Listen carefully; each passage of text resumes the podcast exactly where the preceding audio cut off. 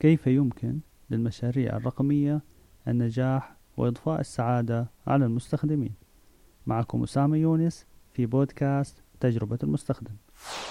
في الحلقة رقم واحد قمنا بالبحث في عدة متاجر إلكترونية عن حذاء رياضي مخصص للركض.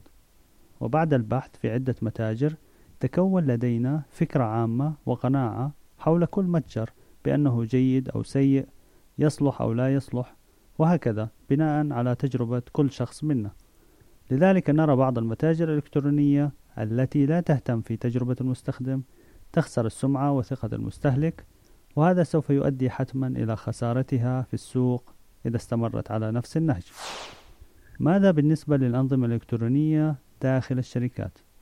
عدم تحسين تجربة المستخدم لأنظمة الشركة الإلكترونية قد يؤثر على العملاء والمراجعين وأيضا موظفي الشركة. ربما جرب أحدكم خلال إنجاز أحد المعاملات. أن أخبره الموظف بعد إدخال بعض البيانات أن هناك مشكلة في النظام أو تسمع عبارة السيستم عطلان. ثم يقوم بإعادة تشغيل الحاسوب وبعدها يطلب المساعدة من زملائه لإدخال معاملتك على النظام. تخيل كم من الوقت يتم هدره يوميا مع المراجعين وكم من الوقت يضيع في كل معاملة. وكم يكلف هذا الوقت هذه الشركة.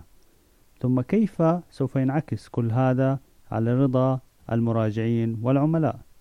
وكيف يؤثر على الموظف وإنتاجيته في هذه المؤسسة أو الشركة؟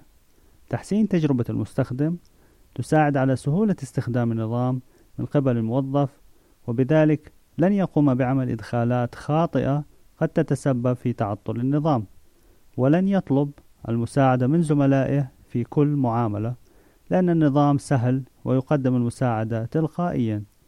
وهذا سوف يؤدي إلى إنجاز معاملات أكثر وفي وقت أقل. ومن ثم يقلل من إضاعة وقت المراجعين وزيادة إنتاجية الموظفين. وبالتالي زيادة رضا العملاء وتحسين تنافسية وسمعة الشركة. كل هذا ولما العجب تحسين تجربة المستخدم قد يؤدي إلى أكثر من ذلك. أذكر بأن تحسين تجربة المستخدم هي عملية مستمرة مع استمرار المشروع وإذا توقف التحسين فقد يؤدي إلى خسارة للمشروع وخصوصا مع وجود منافس وحتى لو كان صغيرا.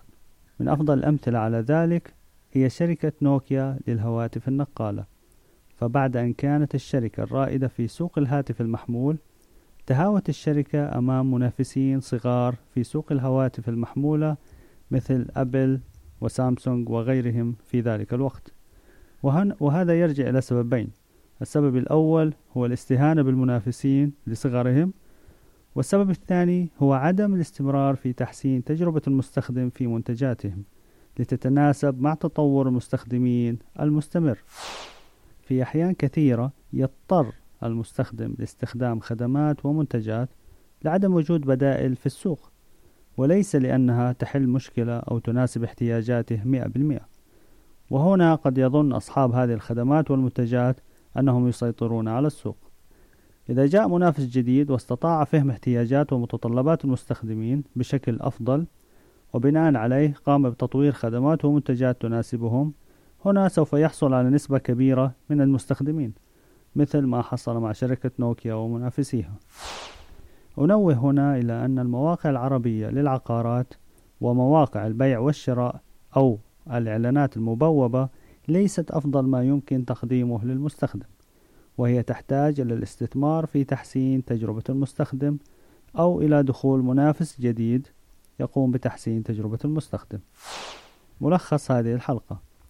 أولا عدم الاستهانة في تحسين تجربة المستخدم للأنظمة الإلكترونية حتى وإن كانت تستخدم فقط داخل الشركة من قبل الموظفين.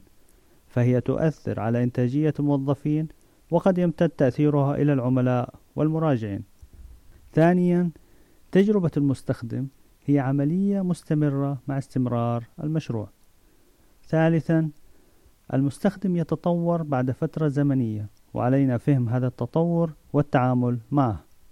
رابعا الاستثمار في تحسين تجربة المستخدم يمكننا من دخول المنافسة حتى مع وجود منافس يملك حصة كبيرة من السوق. هذا البودكاست متوفر على المدونة وعلى الساوند كلاود وعلى أبل بودكاست. يمكنكم ترك ملاحظاتكم واقتراحاتكم على أي منصة. شكرا لاستماعكم. إلى هنا نصل إلى ختام هذه الحلقة. انتظروا المزيد إن شاء الله في الحلقات القادمة. إلى اللقاء.